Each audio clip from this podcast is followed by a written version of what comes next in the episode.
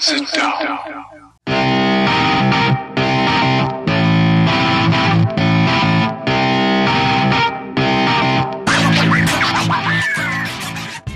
Witam wszystkich i każdego z osobna. Ja jestem Robert Kochan, a to jest Kochana NBA, najbardziej nieobiektywny podcast o najlepszej koszykarskiej lidze świata. To już 55. odcinek, a razem ze mną jak zwykle jest tutaj Wiaro. Siema Wiaro, co tam słychać u Ciebie w ten piąteczek? Siema Robert, cześć wszystkim. A w porządeczku, e, zmęczony po całym tygodniu, ale e, wiesz jak to u nas jest. Te piątki zawsze są takie pełne energii, bo zaczyna się prawdziwy weekend zaraz po naszym podcaście, a plus jeszcze oczywiście najpierw fantastyczna przyjemność, możliwość pogadania z Tobą o NBA, także e, teraz to już tylko do przodu. Tak jest, let's go. Działo się troszkę, bo rozpoczęły się te, te mecze przedsezonowe, więc y, mogliśmy zobaczyć, jak y, zawodnicy wyglądają gdzieś tak w tych sprawach meczowych, jak prezentują się na parkiecie. Co prawda, no oczywiście, jak zwykle, wszyscy ostrzą sobie zęby, a tu jednak rozczarowanie tych największych gwiazd mimo wszystko zabrakło, przynajmniej w tym pierwszym okresie tych właśnie przedsezonowych meczów. No ale i tak mieliśmy okazję zobaczyć e, paru zawodników. Myślę, że e, każdy z nas ma, ma jakieś tam spostrzeżenia z tych, e, z tych pierwszych meczów, właśnie przedsezonowych. No i powiedz mi, jakie jest, jakie jest Twoje właśnie pierwsze spostrzeżenie, jeżeli chodzi o ten, o ten preseason? Wiesz co, takie jak każdego roku po pierwszych kilku meczach preseasonu albo po pierwszych, kilku meczach Summer League e, zawsze się mocno napalam na te mecze, a później jak już te, te mecze przyjdą, obejrzę kilka, to dochodzę do wniosku, że e, no, jednak to są mecze przedsezonowe i absolutnie nie ma co się tutaj przejmować tym, co się na boisku dzieje i jak to wygląda, bo raz, że składy jednak są bardzo mocno nieraz okrojone, a nawet jeżeli mamy okazję obserwować te największe gwiazdy, no to grają po 15 minut, po 20 minut i, i to jest wszystko, e, więc no jak zwykle się mocno tutaj napaliłem na to, że będzie, będzie można sobie jakieś wnioski po, powyciągać, no ale też e, jak zwykle te mecze preseasonu mnie mocno sprowadziły do parteru i, i do rzeczywistości i powiedziały, no hola hola, możesz sobie wyciągać wnioski, no tylko pamiętaj, że tutaj jest koszykówka taka, no nie do końca jeszcze profesjonalna, no jest mnóstwo turnoverów, mnóstwo strat, mnóstwo takiej niepoukładanej koszykówki, no i w sumie to ogląda się to tak średnio. Część meczy jest y, naprawdę niezła, zresztą są momenty tak naprawdę w każdych meczach praktycznie, gdzie ktoś pokaże się z dobrej strony, e, no ale jednak taki ogólny poziom tych, tych meczy preseasonowych jest słaby, mm, no i jednak, jednak to jest taki Wiesz, to jest tak jak jesteś naprawdę głodny i ostrzysz sobie y, zęby na, na, na, jakiś przepyszny obiad, no i przyjdzie przystawka i tak jesteś napalony na tą przystawkę, ale to tak w sumie no, wsunąłeś trochę i, i czekasz cały czas na to danie główne, no przystawka to jednak tylko przystawka.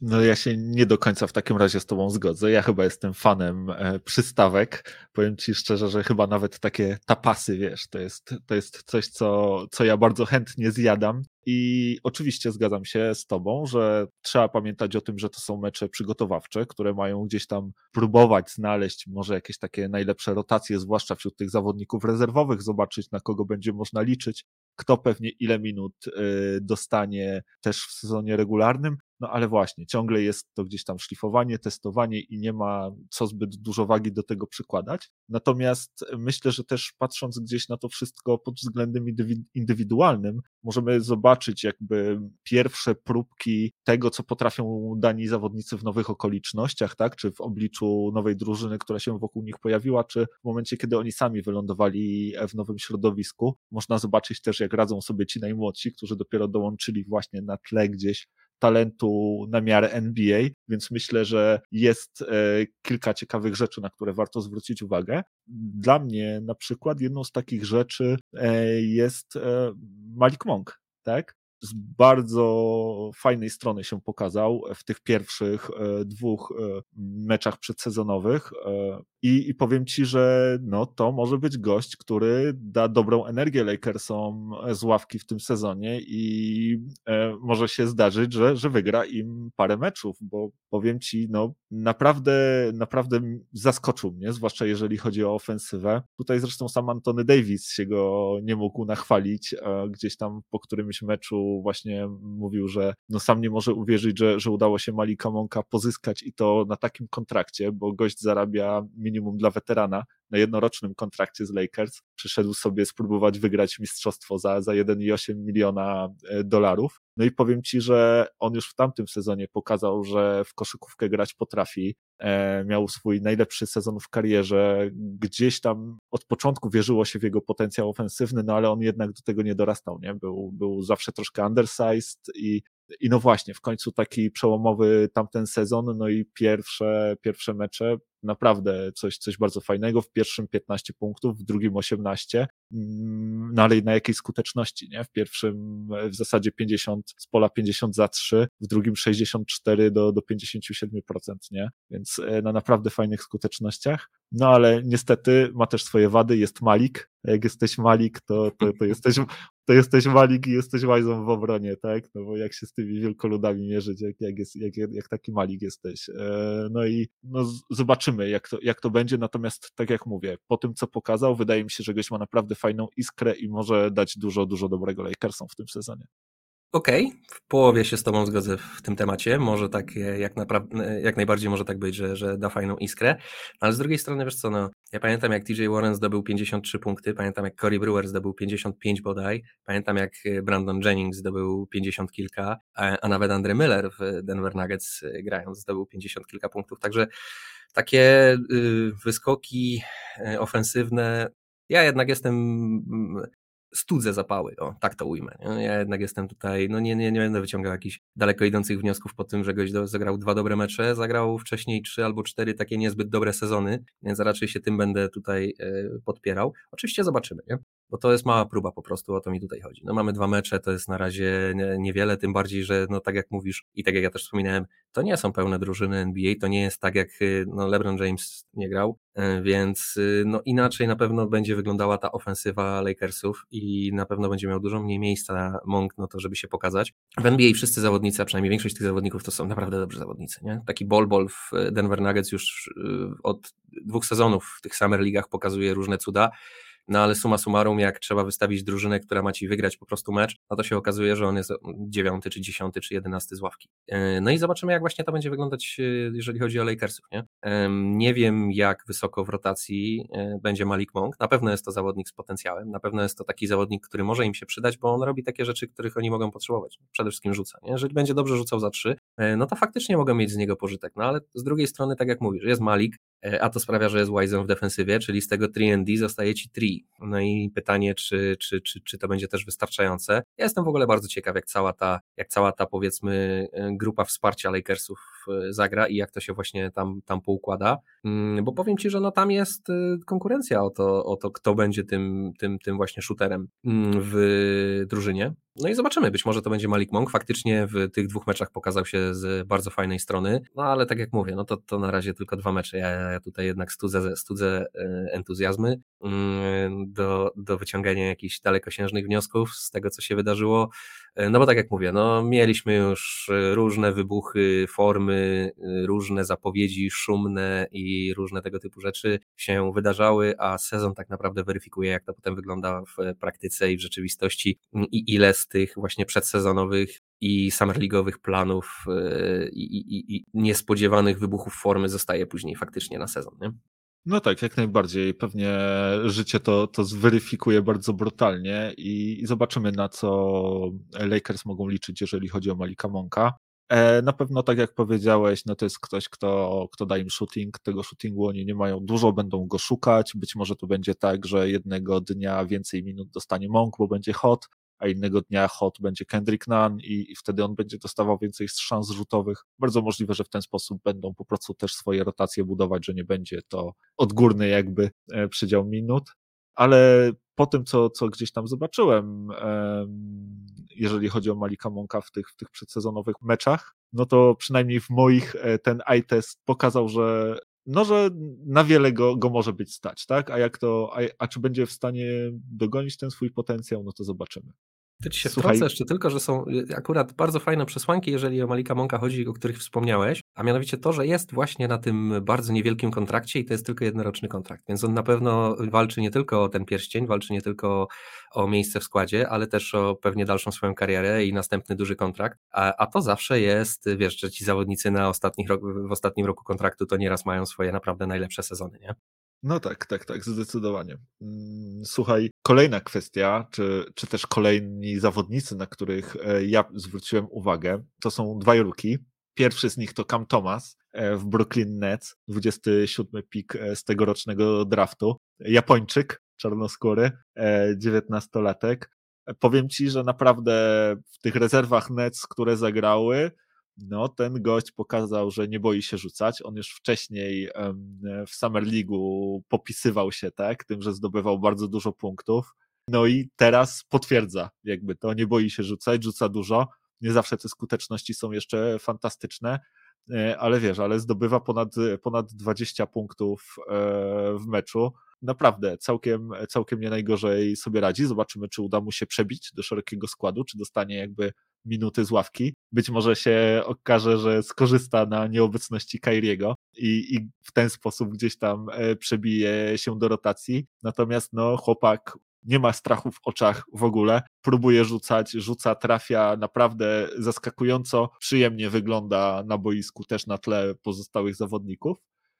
E, a druga osoba to jest James Booknight e, z Charlotte Hornets. No w zasadzie to, co powiedziałem o, o Cameronie Tomasie, można spokojnie też przenieść na Booknighta, bo, bo to jest dokładnie ta sama sprawa. Też e, gość, no jakby stworzony do tego, żeby w tej lidze zdobywać punkty. E, 17 w pierwszym meczu, 20 w drugim. Lepiej z pola niż za trzy. Te, te skuteczności za trzy jeszcze pozostawiają wiele do, do życzenia. Natomiast no jak te pierwsze mecze, kiedy, kiedy Rookies też oczywiście mają zawsze trochę tremę, kiedy wychodzą naprzeciwko tych już no, prawdziwych e, zawodników, to, to, to naprawdę wygląda to nie najgorzej i powiem Ci, że, że fajnie się obaj pokazali w tym, sam, w tym początku właśnie meczów przedsezonowych.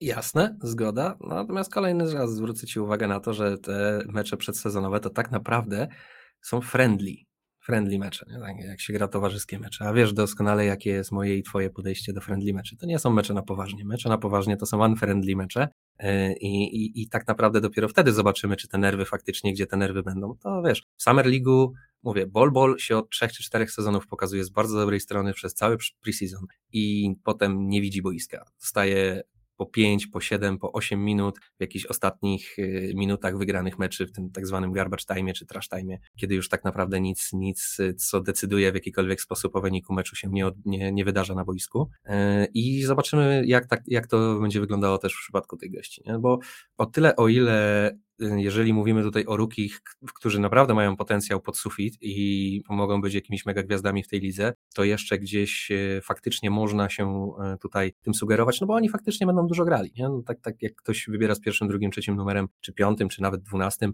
to zazwyczaj to są zawodnicy, którzy później dostają te minuty i można liczyć na to, że faktycznie gdzieś tam się pokażą.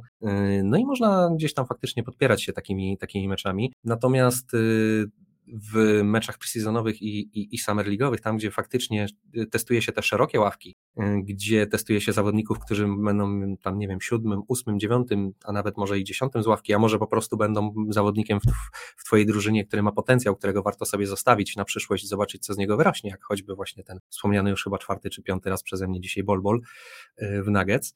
Dlatego, no, tak jak mówię, ja tutaj studzę zapały. Fajnie, że się chłopaki z, z dobrej strony pokazują. Zawsze miło usłyszeć, zawsze miło zobaczyć, jak przychodzi jakiś nowy e, młody gracz do tej ligi, który, tak jak mówisz, nie ma strachu w oczach, tylko, tylko bierze piłkę do ręki i gra jak równy z równym z tymi mm, gościami, których ma naprzeciwko sobie. Natomiast no, zobaczymy, tak, jak, jak się zaczną mecze na poważnie, jak wyjdzie naprzeciwko, przy, przyjdzie ci zagrać naprzeciwko, nie wiem, Pola George'a, czy naprzeciwko Kawaja Leonarda, czy Lebrona Jamesa, czy Kevina Duranta, czy Janisa Zobaczymy, jak to wtedy będzie wyglądało. Nie? Zobaczymy, jak, jak, jak wtedy będą wyglądały Twoje nogi, czy nie będą się trzęsły, czy ręce nie będą się trzęsły, e, czy faktycznie nie będzie tego strachu w oczach, czy jak wyjdzie naprzeciwko Ciebie jakiś Draymond Green czy Clay Thompson, to też będziesz tak, tak e, bez niczego atakował i, i, i pokazywał się z takiej dobrej strony. No jeżeli tak, no to oczywiście kudos. Wiesz, no e, te, e, te, jakby nie było, no Charlotte na przykład pokazało już, że umie w drafcie ostatnio wybierać, tak? Całkiem nieźle potrafią ten talent identyfikować. Czasem mają trochę szczęścia, czasem mają trochę pecha, ale ogólnie nie jest źle, przynajmniej przez ostatnie lata, jeżeli chodzi z tymi ich wyborami w drafcie. Także wiesz, to też jest jakiś tam coś, czy można się tutaj sugerować, podpierać, gdzieś próbując przewidzieć, jak kariery tych gości się tutaj potoczy. Brooklyn też pokazał ostatnio, że nieźle funkcjonuje to ich draftowanie. Mm, jakby nie było mm, Joe Harris, to też był taki zawodnik, o którym w sumie nikt nie mówił i, i, i nikt, nikt się nie spodziewał, że, że to będzie tak wartościowy zawodnik, a, a jakby nie było, na kawał dobrego grajka sobie wydraftowali. E, zresztą i, i Karis Lavert, też przecież taki zawodnik, który w tym momencie już wprawdzie Brooklyn nie gra, ale też mm, no, no wartościowy zawodnik i, i, też dobry wybór w drafcie tej drużyny. Także jak najbardziej, ja tutaj nie chcę w żaden sposób, żeby mnie odebrano, że wiesz, coś neguję, ja po prostu studzę trochę zapały, bo no, no jakby nie było, to są tylko dwa mecze preseasonu, nie? Nie, no jasne, że tak, jasne, że tak. Natomiast, e, żeby nie było, wiesz, za pięć lat, że będziesz mówił, no, kto pierwszy powiedział. E, nie, tak, tak sobie żartuję oczywiście. Jeżeli chodzi o Book Knighta, to naprzeciwko niego nie musi stawać wcale Draymond Green, bo, bo dla mnie moment, który najbardziej pamiętam, jeżeli o Book Knighta właśnie chodzi, to to jak Davion Mitchell go wyłączył e, z gry w Summer League, gdzie właśnie Book Knight no, brylował, jeżeli chodzi właśnie o swoją drużynę pod względem zdobywania punktów, był takim pierwszym skorerem i radził sobie w tej roli bardzo dobrze, no to jak właśnie natknął się na Daviona Mitchella, to po, ten po czym miał off-night, tak? Tak, no miał off-night, dokładnie tak, e, dokładnie tak. E, swoją drogą Davion też e, całkiem nie najgorzej sobie radzi, okej, okay, słabo gra w ofensywie, bo, bo przeciwko Phoenix zdobył tylko 7 punktów, a, a przeciwko Clippers 13, ale za to jak ten gość gra w obronie, proszę cię. E, dwa stile i jeden blok przeciwko Phoenix, po jednym e, w meczu z Clippers, ale w ogóle najlepsze plus minus e, nie tylko ze swojej drużyny, ale ze wszystkich zawodników na boisku, plus 20 przeciwko Phoenix. No ten gość jest po prostu stworzony do, do tego, żeby grać wygrywającą koszykówkę. No i widzisz, to są rzeczy, które do mnie przemawiają zdecydowanie bardziej, bo to, że ktoś jest hot, to się zdarza. To się naprawdę zdarza nie jednemu zagrać parę dobrych meczy, no szczególnie jak mówimy naprawdę o NBA, no umówmy się, no to jest najlepszy talent z całego świata, tak? Ci zawodnicy, którzy są tu wybierani w drafcie, ci potencjalni zawodnicy, których gdzieś się tu bierze e, na jakieś tryouty czy, czy inne tego typu rzeczy, żeby właśnie zagrali w Summer League czy w meczach preseasonu, to nie są ludzie z łapanki jakiejś z przypadku czy coś. To są ludzie, którzy naprawdę najlepsi z najlepszych, naj, najlepszy talent. Jeżeli byśmy wyjęli praktycznie któregokolwiek z zawodników NBA i przełożyli go do jakiejś e, ligi innej niż NBA, to prawdopodobnie byłby największą gwiazdą w swoim mm, zespole albo jedną z. Także każdy tu ma potencjał, każdy był tą gwiazdą w koledżu tam, to, to wiesz, to tutaj się nie ma co dziwić. I właśnie takich zawodników, którzy gdzieś tam mają ten ofensywny potencjał, potrafią wybuchnąć, jest całkiem sporo i widziało się ich nieraz i oni czasem przychodzili, czasem jak, jak zapałki na wietrze, nie? czasem płoną naprawdę, naprawdę mocno i, i, i, i ładnie ich widać, a po czym gasną i, i już, już o nich słuch e, ginie. Natomiast tacy goście jak właśnie Davion Mitchell, którzy pokazują, wiesz, te takie rzeczy, których, które wiesz, że się tłumaczą na wygrywającą koszykówkę. Po prostu wiesz, że to się sprawdza. Nie? To I on może mieć braki, on może mieć, wiesz, inne, inne rzeczy, które tutaj jakiś potencjał do wypełnienia jeszcze, tak? Sporo pracy przed nim, jeżeli chodzi o, o, o inne rzeczy związane z koszykówką, ale daje ci coś takiego, co każdy trener chętnie by u siebie w zespole miał, po to, żeby mieć taką możliwość i móc z niej skorzystać, jeżeli trzeba. Nie? Także to są rzeczy, na które ja, ja zawsze zwracam uwagę. Też czasem, mm, czasem, czasem jest taki zawodnik jak Janis, nie? który nie robi jakichś fantastycznych numerów, widać, że jest totalnie nieokiełznany jeszcze, ale widzisz ten potencjał po prostu no, no jest gdzieś pod sufit, nie? po prostu może być jednym z najlepszych. No i potem, jak widać, akurat Janisowi udało się ten potencjał gdzieś tam osiągnąć, e, no i to, co teraz Janis robi, no to są po prostu jakieś kosmiczne rzeczy, nie? Więc ja na takie rzeczy gdzieś zwracam uwagę, jeżeli chodzi o te preseasonowe mecze, takich rzeczy szukam, mm, więc y, do, no mnie nie musisz, mówisz off-night, y, ja od razu mówię tak, jak najbardziej prowadzę ten pociąg.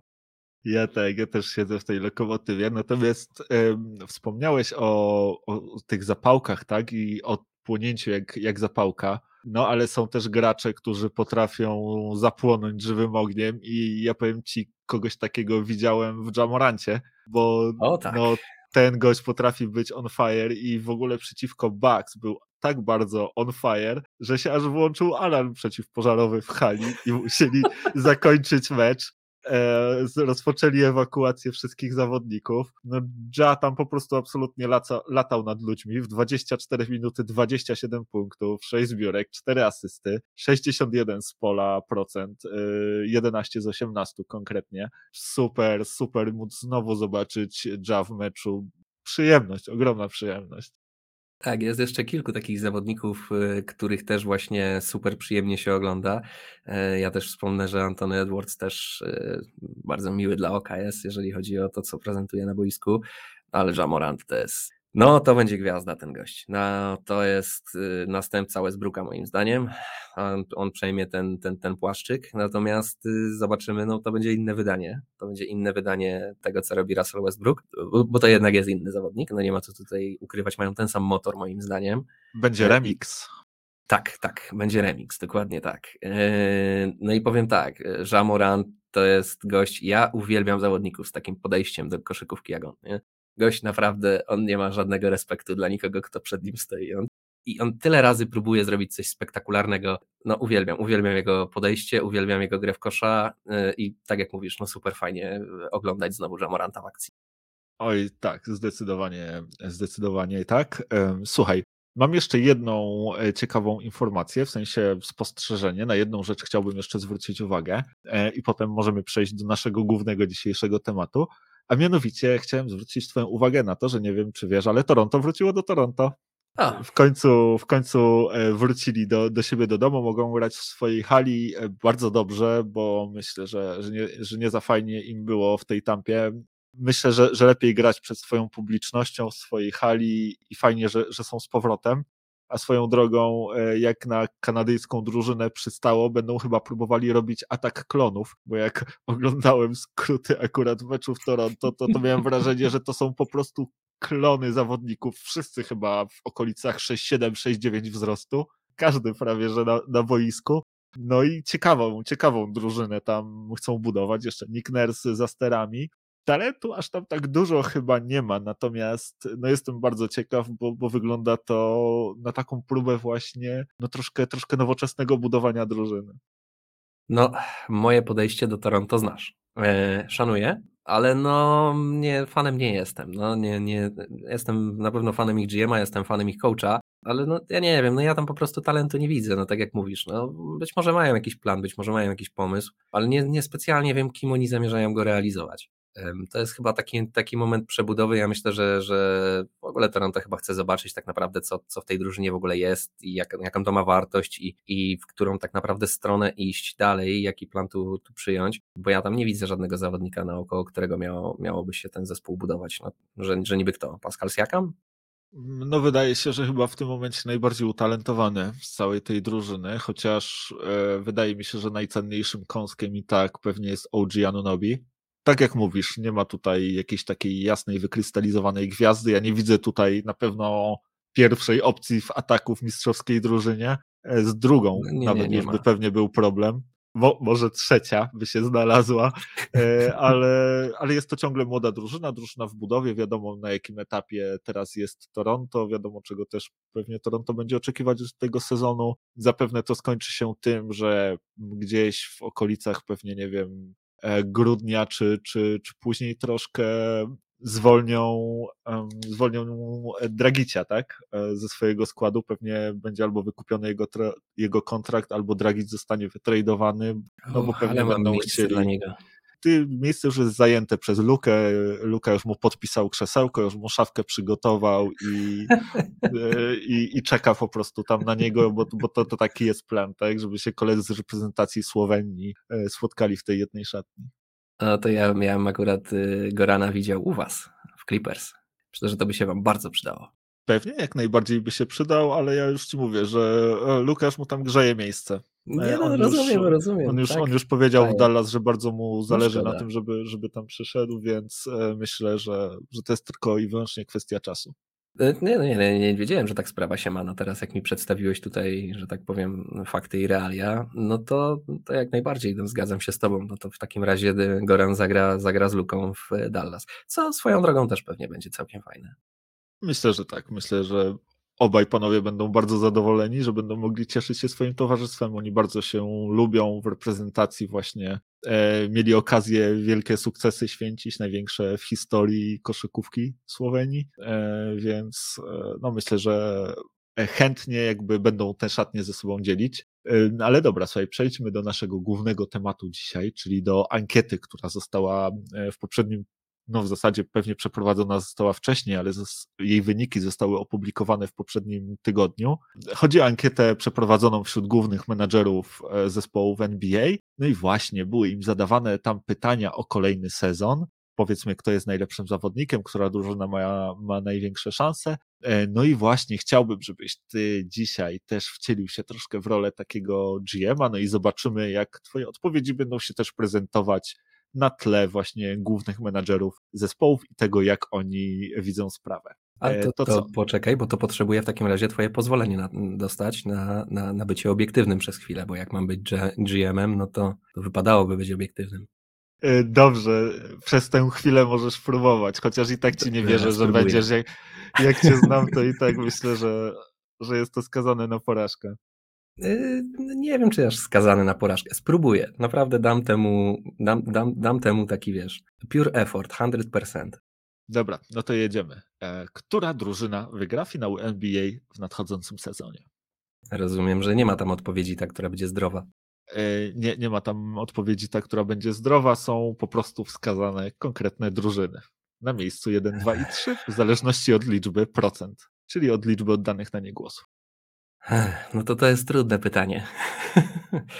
No dobra, słuchaj, no nie powiedziałem, że będę się starał być obiektywny. E, no to jak mam być obiektywny, no to największe szanse ma Brooklyn Nets. No tak też właśnie twierdzą e, menadżerowie, bo aż 72% z nich wskazało e, Nets. Właśnie, właśnie oni są według nich głównymi faworytami do zwycięstwa. Na drugim miejscu są Lakers. Tylko 17% pracowników front office'u e, drużyn NBA uznało, uznało, że Lakersi zdobędą mistrzostwa, na trzecim Bucks z 10%, e, ale to w sumie nie musi wiele oznaczać, bo w zeszłym roku na pierwszym miejscu byli Los Angeles Lakers, którzy, którym dawano 81% szans na zdobycie tytułu, a dobrze wiemy jak, jak to wyglądało. Na co wpływ miało między innymi zdrowie, o którym też wspomniałeś na początku tego pytania. No tak, to są, no umówmy się, wróżymy z fusów, tak? E, jeszcze jest przed nami cały sezon do zagrania. Ten sezon się bardzo różnie może potoczyć. Raz, że mogą być kontuzje, dwa, że mogą być trady. No nie wiem, no, a, a w Brooklyn Nets to się już może w ogóle wszystko wydarzyć, tak? No, nie wiem, Kyrie Irving może stwierdzić, że on jednak się nie zaszczepi i może się być taka sytuacja, że nie będzie mógł grać po prostu w, w meczach swojej drużyny. No i już, nie? Więc y, mogą jeszcze być bardzo różne niespodziewane sytuacje przez cały ten sezon, no ale na czymś się trzeba opierać. No i za, za, ja przynajmniej zakładam, że wszyscy będą zdrowi. No i przy takim scenariuszu, no, no Brooklyn, no oczywiście, jeżeli wszyscy będą też grać, no Brooklyn pokazał w zeszłym sezonie mnie osobiście na tyle dużo, że no boję się tego zespołu. Uważam, że są mega groźni, że, że mają trzech zawodników po prostu z takiego topu e, i, i jeszcze w prime time swojej kariery e, no naprawdę mogą, mogą dużo, dużo zdziałać z tą, z tą drużyną. Też bym pewnie Lakers e, i Bucks obstawiał jako kolejne drużyny do wygrania mistrza. Mm, bo też mi się wydaje, że no, no, to jest akurat y, w dużej mierze rozstrzygnięte przez y, Las Vegas i bookmacherów, no jak to powinno wyglądać. No, tam są chyba najbardziej obiektywni ludzie, którzy, którzy na to patrzą, czy przynajmniej starają się najbardziej obiektywnie, jak się da na to spojrzeć i gdzieś to wszystko wycenić. No i oni też tak y, wskazują mm, te szanse na wygranie mistrza przez, przez te trzy drużyny przede wszystkim. Także no tutaj jak przy tym pytaniu chyba wielkich kontrowersji nie ma. Nie, ja też uważam, że, że to są trzy najlepsze drużyny w tym momencie w NBA. Natomiast e, trochę nie rozumiem tego, jak bardzo Bucks zostali tutaj niedoszacowani. Ja uważam, że mm. to jest więcej niż 10%. E, wierzę w e, tak zwane serce mistrzów, wierzę w Janisa i, i, i drużynę i no, uważam, że zbyt duża dysproporcja jest pomiędzy Nets i Bucks. Nie uważam, żeby ta dysproporcja była aż tak duża. No ale jakbyś miał ty powiedzieć, ustawić te trzy drużyny, która wygra mistrza, jak mają największe szanse, to jakby się ustawił? Nets, Bucks, Lakers. Czy myślisz, że Bucks mają większe szanse na wygranie niż Lakers? Tak, myślę, że tak. Myślę, że, że w bezpośrednim okay. startu raczej stawiałbym na drużynę Milwaukee.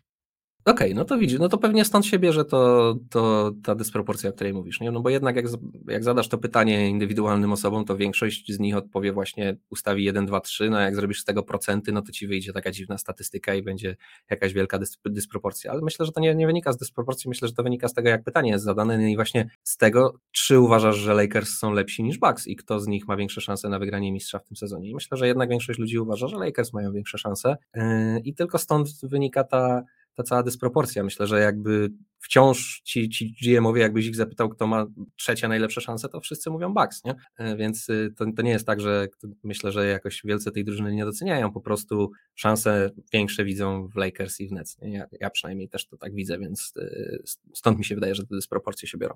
Jasne. Mm, e, przejdźmy do następnego pytania. Kto zostanie MVP w przyszłym sezonie? Gruby. W sensie no to Nikola Jokic wszyscy wiemy, kogo miałeś na myśli. E, on jest e, szefem klubu grubasków. Pewnie już nie aż tak bardzo, bo, bo chyba trochę zrzucił, ale, e, ale jednak ciągle w naszych sercach i w naszych głowach. Natomiast nie ma go nawet w top 3. Jest tam gdzieś dalej w tym szrocie, który ma tam mniejszą ilość procent. Tak Tutaj zdecydowanie mm, GM-owie wskazali Kevina Duranta.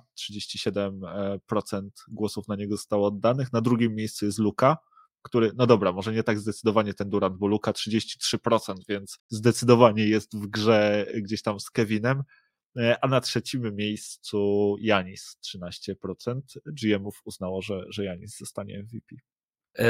Okej, okay. no ja to akurat widzę trochę inaczej. Ja myślę, że e, Durant, to jak przejdziemy do, do, do pytania o, o, najlepszego zawodnika, to ja wtedy może powiem trochę więcej o Durancie. Natomiast e, Durant dzieli parkiet z Hardenem i dzieli parkiet z Kairim i wydaje mi się, że tam będzie po prostu za dużo dobrej koszykówki w sezonie zasadniczym, żeby, żeby Durant został MVP. Na pewno będzie jednym z najlepszych zawodników w lidze, ale nie wydaje mi się, żeby akurat w tych głosowaniach na MVP e, przodował. E, Luka jest akurat dobrym wyborem. Luka mi się wydaje, że e, faktycznie może być największym zagrożeniem dla Jokicia, bo wydaje mi się, że Jokic ma to samo co Luka zapewnione, a mianowicie to, że będzie główną opcją swojej drużyny bez żadnego w ogóle nawet y, wielkiego wsparcia, nie? bo y, w Denver tak naprawdę naj, najlepszym wsparciem pewnie dla Jokicia, przez, dopóki Murray nie wróci, będzie Michael Porter Jr., a w, w Dallas y, no, będzie Kristaps, nie?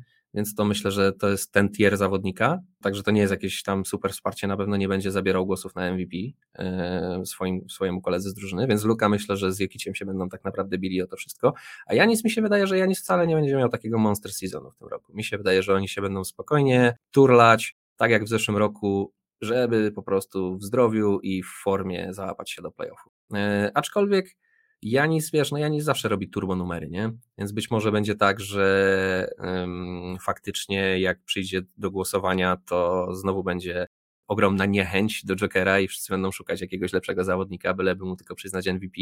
E, no i być może to się tak skończy. E, natomiast Janis też nie jest dla mnie. Ja bym Janisa widział e, na trzecim miejscu prawdopodobnie, jakbym, mnie pytasz, no to bym to tak widział. Ja myślę, że największym zagrożeniem dla Jokicia jest yy, Luka właśnie. Nie? I że, że z, między tymi dwoma zawodnikami się tak naprawdę rozstrzygnie walka MVP. Nie? Pytanie też, jak sobie te dwie drużyny będą radzić, nie? no bo może też być tak, yy, że yy, jedna i druga z tych drużyn, każda z nich ma taki scenariusz przed sobą, że może skończyć jako, no nie wiem, siódma, ósma albo dziewiąta w konferencji, nie? Yy, I to by było niefajne. I, I wtedy na pewno ani Luka, ani, ani jakiś tego MVP nie dostaną ale wydaje mi się, że y, już w zeszłym sezonie mm, w pewien sposób przełamane zostały te, to powiedzmy, ten powiedzmy brak atencji dla Denver gdzieś tam już ludzie zaczęli, zaczęli faktycznie doceniać tą drużynę i, i faktycznie um, Jokic miał grono ludzi, którzy jasno i wyraźnie mówili, że on jest MVP niezależnie od tego, że Embiid jest na przykład y, kontuzjowany, czy niezależnie od tego, że Janis jest kontuzjowany. E, I myślę, że w tym sezonie będzie podobnie. Myślę, że Jokic y, w, będzie naprawdę, to będzie najlepszy sezon Jokicia i, i, i, e, no i po prostu zgarnie tą statuetkę na koniec. Nie ma szans, nie dadzą grubemu dwa razy z rzędu nie ma takiej opcji. E, znajdzie się narracja na pewno na, na kogoś innego. Na pewno może być problemem też to, co wspominałeś, e, a mianowicie to, że zarówno Denver, jak i właśnie Dallas grają na zachodzie, na tym ciasnym zachodzie, gdzie możesz wylądować poza czwórką.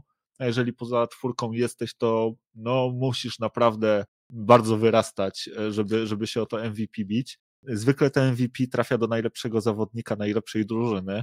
Wydaje się, że Brooklyn Nets będą taką najlepszą drużyną, a przynajmniej jedną z tych najlepszych drużyn sezonu zasadniczego. Natomiast mnie wydaje się, że największe szanse na zdobycie tytułu MVP ma drugi gracz Brooklyn Nets, a mianowicie James Harden. Wydaje mi się, że to będzie super sezon Hardena, że Harden znowu wróci do tego swojego poziomu, ocierającego się o, o MVP, a z racji tego, że Brooklyn Nets będą jedną z tych topowych drużyn, to właśnie James Harden e, zgarnie to trofeum. E, taki jest mój strzał, mój czarny koń. Zobaczymy, e, czy, czy tak to będzie wyglądać. Raczej nie sądzę, żeby, żeby Jokiciowi udało się znów uzbierać wystarczającą ilość głosów do tego, żeby ten MVP zostać. No ale to zobaczymy, nie? Bo może się okazać, że rzeczywiście, tak jak wspominasz, to będzie najlepszy sezon w karierze Jokera i on no, zamknie wszystkim usta i, i nie będzie nikogo pytał o pozwolenie, tylko przyjdzie razem z braćmi swoimi i sobie weźmie tą statuetkę i sobie pojadą do domu na, na koniach ze stadniny, tak? którą Joker e, ma w Serbii. No tak, ja to tak widzę, dokładnie. E, mi się wydaje, że Joker naprawdę w... on miał takie śmieszne problemy moim zdaniem. On sam nie wierzył do końca w to, że jest w stanie być jednym z tych najlepszych zawodników w lidze i że wiesz, on zawsze to traktował na takiej zasadzie, że to jest w ogóle dla niego wygrana na loterii, że on w ogóle może zagrać w All-Starach, wiesz, że, że, że w ogóle gra w tej lidze, że jest gdzieś tam wymieniany w gronie tych najlepszych zawodników. Myślę, że tak samo e, jeżeli chodzi o tą jego przemianę fizyczną, że on nie dowierzał, że on może być e, atletą takim z krwi i kości, nie? a od e, zeszłego sezonu podobno bardzo mocno wziął sobie to do serca, dużo zrozumiał, wygrał to MVP i podobno jeszcze bardziej, jeszcze mocniej to wszystko na niego podziałało i, i, i naprawdę y, on teraz jest jakbyś, on nabrał takiej pewności siebie, że on naprawdę gdzieś tam należy do tych do tych najlepszych. Nie? Także ja tutaj pokładam ogromne nadzieje w tym, że to będzie jego najlepszy sezon i wydaje mi się, że, że właśnie będzie tak jak mówisz, że e, wjedzie z braćmi, zabiorą sobie tą statuetkę i odjadą na koniach w Sinondal do Chorwacji. Do Chorwacji? Czemu do Chorwacji? No, a gdzie się wakacje spędza, jak, jak, jak, jak się jest z Serbii? Pewnie na Florydzie. Jak się ma tyle pieniędzy, co Jokic. Ale dobra, zostawmy, zostawmy Jokicia. Przejdźmy do następnego pytania, które było zadane w tej ankiecie. Powiedz mi, gdybyś miał zaczynać franczyzę i mógł podpisać e, dowolnego zawodnika w NBA, to, to kto, byłby taki, kto byłby takim zawodnikiem, wokół którego budowałbyś drużynę? Eee, Luka. Też nie jest chyba jakieś wielce trudne pytanie. Budowanie drużyny jest y, oparte no, kilka czynników. No, przede wszystkim ciężko się budować zawodnika, który jest już w podeszłym wieku, nie? więc jak chcesz budować drużynę, no to raczej patrzysz na tych zawodników, którzy są, którzy są młodzi, e, a z zawodników młodych no to nie ma lepszego zawodnika niż Luka. Mało tego, to Luka jest jeszcze takim liderem i, i taką prawdziwą pierwszą opcją w ogóle w twojej drużynie, naokoło której myślę, że budowanie się naokoło Luki jest po prostu proste. E, I wiadomo, co trzeba zrobić i wiadomo, jak tą drużynę poskładać. E, nie ma tutaj jakichś wielkich znaków zapytania, nie ma tutaj jakichś, jakichś wielkich zagadek, jak to zrobić, nie wiem, jak z Benem Simonsem, czy, czy choćby z tym, co się teraz w Lakers dzieje, jak, jak połączyć LeBrona Jamesa i Russella Westbrooka.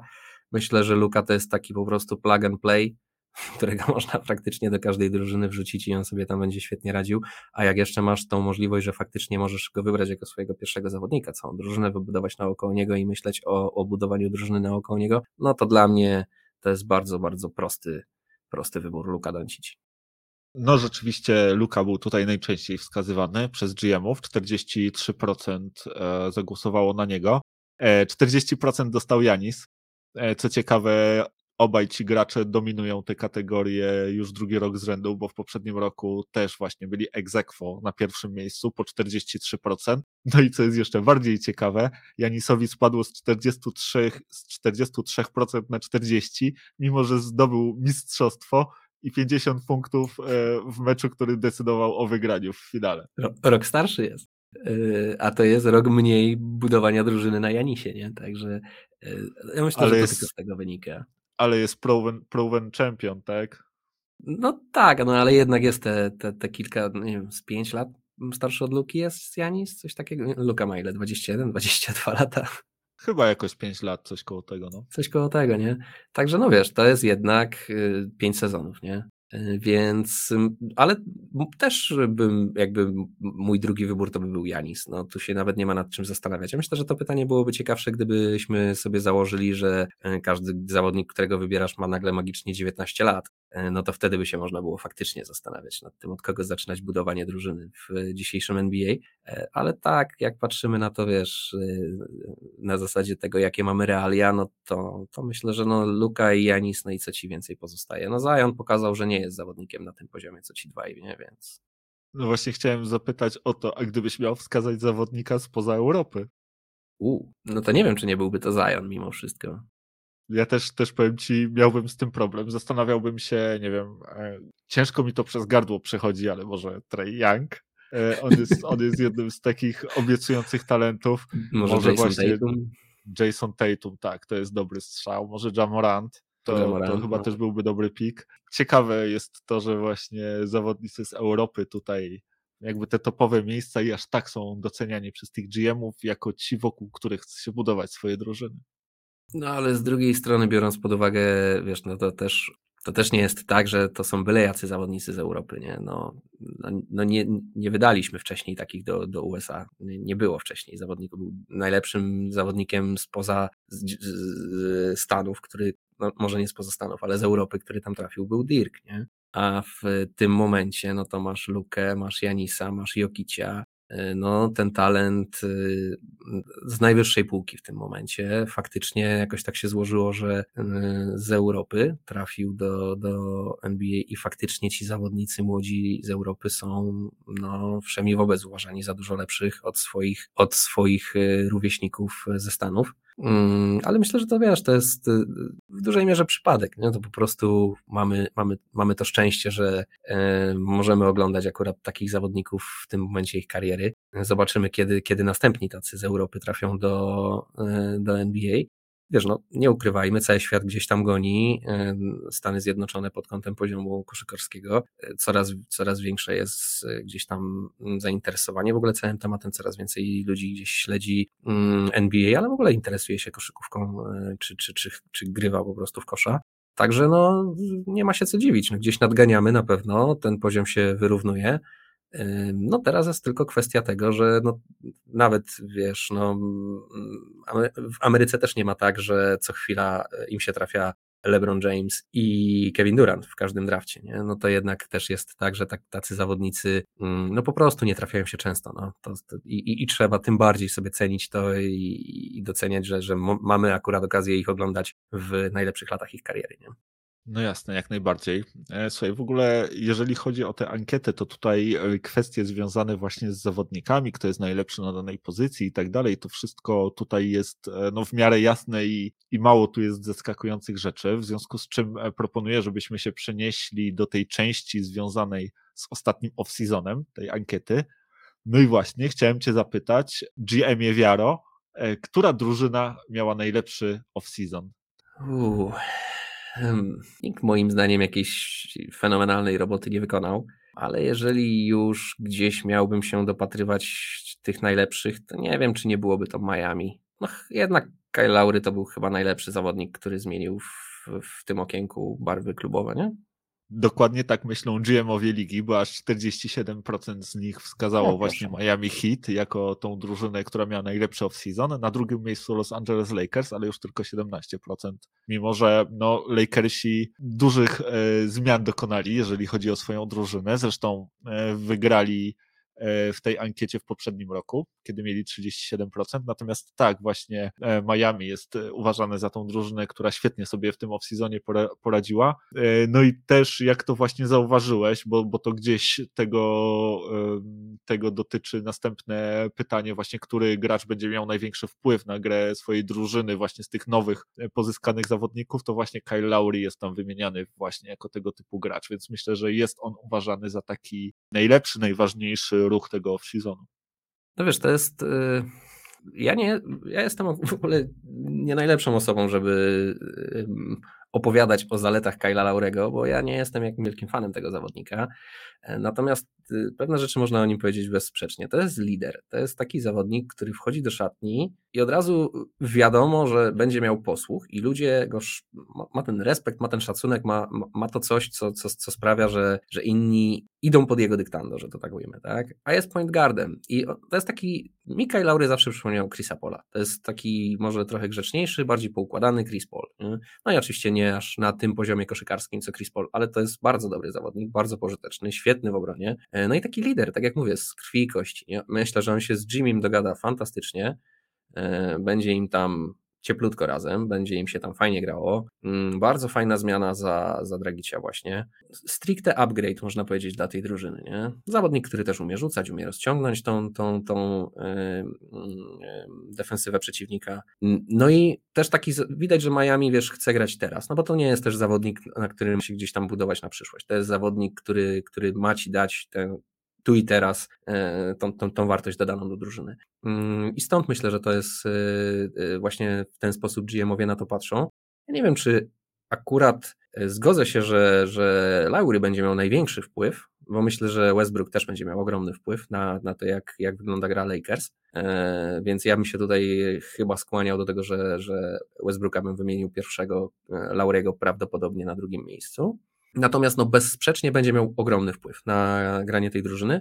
E, no i to jest tak jak mówię, no, no, wypełnia im potrzebę, wypełnia im lukę, daje im drugiego lidera, który tak naprawdę no, świetnie się dogada z Jimmy. To jest partner powiedz dla, dla Jimmy'ego bardzo dobry e, i, i zawodnik, który wpisuje się bardzo dobrze też w, w to, co Miami robi, jaka jest ta kultura Miami, jaką koszykówkę się tam gra, w tą twardą obronę, e, w tą walkę, w tą niezłomność, pracowitość, w, w takie dawanie z siebie 120%, to myślę, że Kyle tutaj idealnie się w to wszystko wpasowuje, e, także no tutaj stąd mm, pierwsze miejsce moim zdaniem właśnie dla Miami, ale tak jak mówię, no to nie jest też jakiś no nie sprawiło, że nagle Miami jest dla mnie, wiesz, e, pretendentem do wygrania wschodu, nie? E, to jest takie trochę zamienił stryj jak siekierkę na kijek, no utrzymujemy to, co było, być może, być może próbujemy coś ugrać, ale no, no nie jest to Miami tak naprawdę tak jakoś super turbo lepsze niż było w zeszłym sezonie. No na pewno z Miami będzie problem, jak się z nimi spotkasz w playoffach, to wtedy jest zupełnie inna historia i zupełnie inna śpiewka. A Kyle Lowry nie tylko się powinien świetnie z Jimmy Butlerem dogadać, ale się już widać, że on się doskonale dogaduje z resztą tej drużyny, bo akurat miałem przyjemność pooglądać trochę Miami, jeżeli chodzi o te mecze przedsezonowe i Kyle Lowry tam po prostu, no on, on tak jakby już tam od dwóch sezonów grał po prostu na pozycji point guarda. Świetnie dogaduje się z Banem, z Bamem, rzuca do niego po prostu ale jupy, tak, o, gdzie i kiedy chcesz. Bam to, to tam ci rzucę i świetnie się rozumieją. To samo z resztą zawodników, więc myślę, że Lauri, jeżeli będzie zdrowy, może dużo Miami dać. Wiadomo, na, na wschodzie mamy dwóch wyraźnych faworytów, tak? Miami nie jest tego formatu drużyną, co, co Milwaukee i Brooklyn Nets, przynajmniej moim zdaniem, ale myślę, że nikt nie będzie szczęśliwy, jeżeli trafi na nich w serii do, do czterech wygranych. No ale dobra, słuchaj, przejdźmy do następnego pytania, bo porozmawialiśmy o tym właśnie najlepszym, e, najlepszym pozyskaniu, jeżeli chodzi o ten off-season, a powiedz mi, który podpis jest z kolei najbardziej niedoceniany? Uuu, e, ciekawe pytanie. Wiesz co, tak jak e, słucham tego, jak, jak ci GMowie oceniają, to myślę, że chyba Westbrook jest takim mocno niedocenianym wzmocnieniem Lakers. Myślę, że wiele osób tak y, no nie traktuje tego rasa jako takiej super gwiazdy, która dołączyła do drużyny. Nie? E, biorąc pod uwagę nawet to, że, że ludzie upatrują, że, że Kyle Lowry będzie miał większy wpływ na grę Miami niż, niż raz będzie miał wpływ na, na grę Lakers. E, a ja już y, zresztą się wypowiadałem na ten temat tutaj na, podczas moich rozmów z tobą, że przecież mm, Westbrook to jest wręcz dynamo napędzające tą drużynę. To będzie główny silnik, główny motor napędowy tej drużyny, moim zdaniem, w sezonie zasadniczym. Że to przede wszystkim przez Russella Westbrooka będzie ta ta, koszykówka szła. Także ja bym się e, w, chyba w tym podpisie e, dopatrywał te, takiego mocnego niedocenienia. Być może to już było wiesz, na samym początku okienka i, i dlatego tak dawno, że, że, że gdzieś to zostało zapomniane przez wszystkich, że przecież Russell Westbrook też dołączył do Lakers w tym okienku, jakby nie było. Nie? Także no, no mój, mój wybór tutaj pada na rasa. Mm, no to niestety nie trafiłeś tak jak e, większość głównych menadżerów, bo, bo tutaj na pierwszym miejscu wskazany został podpis e, Larego Nensa, który, który dołączył do drużyny Portland, że on tej, tej drużynie właśnie e, może dać najwięcej i że no, nikt w zasadzie o tym, czy mało kto o tym rozmawia. Na drugim miejscu jest podpisanie Patiego Millsa z Brooklyn Nets i na trzecim Spencer Dinwiddie w Washington Wizards. Raz akurat został wymieniony na pierwszym miejscu, jeżeli chodzi o najbardziej zaskakujący transfer, bo widać, że mało który z GM-ów się tego spodziewał. Zresztą nie dziwne, bo ta operacja, z tego co dobrze wiemy, już była gdzieś tam organizowana na ostatnią chwilę, kiedy Washington e, próbowali e, wyprzedzić e, Sacramento Kings i ich ofertę z Wadim Hildem. No ostatecznie się udało, no i właśnie wszyscy, wszyscy gdzieś tam tym byli zaskoczeni, natomiast właśnie jako ten najbardziej niedoceniany podpis wskazują e, Larego Nensa. Przyspieszmy może troszkę teraz, bo, bo pytań jeszcze troszkę zostało, a czasu już mało. E, kto zdobędzie Rookie of the Year w tym sezonie? E, Rookie of the Year mówisz, tak? Rookie of the Year będzie pewnie Jalen Green. No dokładnie tak też wskazują GM-owie. 47% uważa, że to będzie właśnie Green. Na drugim miejscu wskazywany jest Kate Cunningham, 40% uważa, że, że on zostanie właśnie, że on zdobędzie statuetkę Rookie of the Year. E, głównie między tymi panami, e, według przynajmniej GM-ów, rozegra się walka, właśnie 47% do 40%.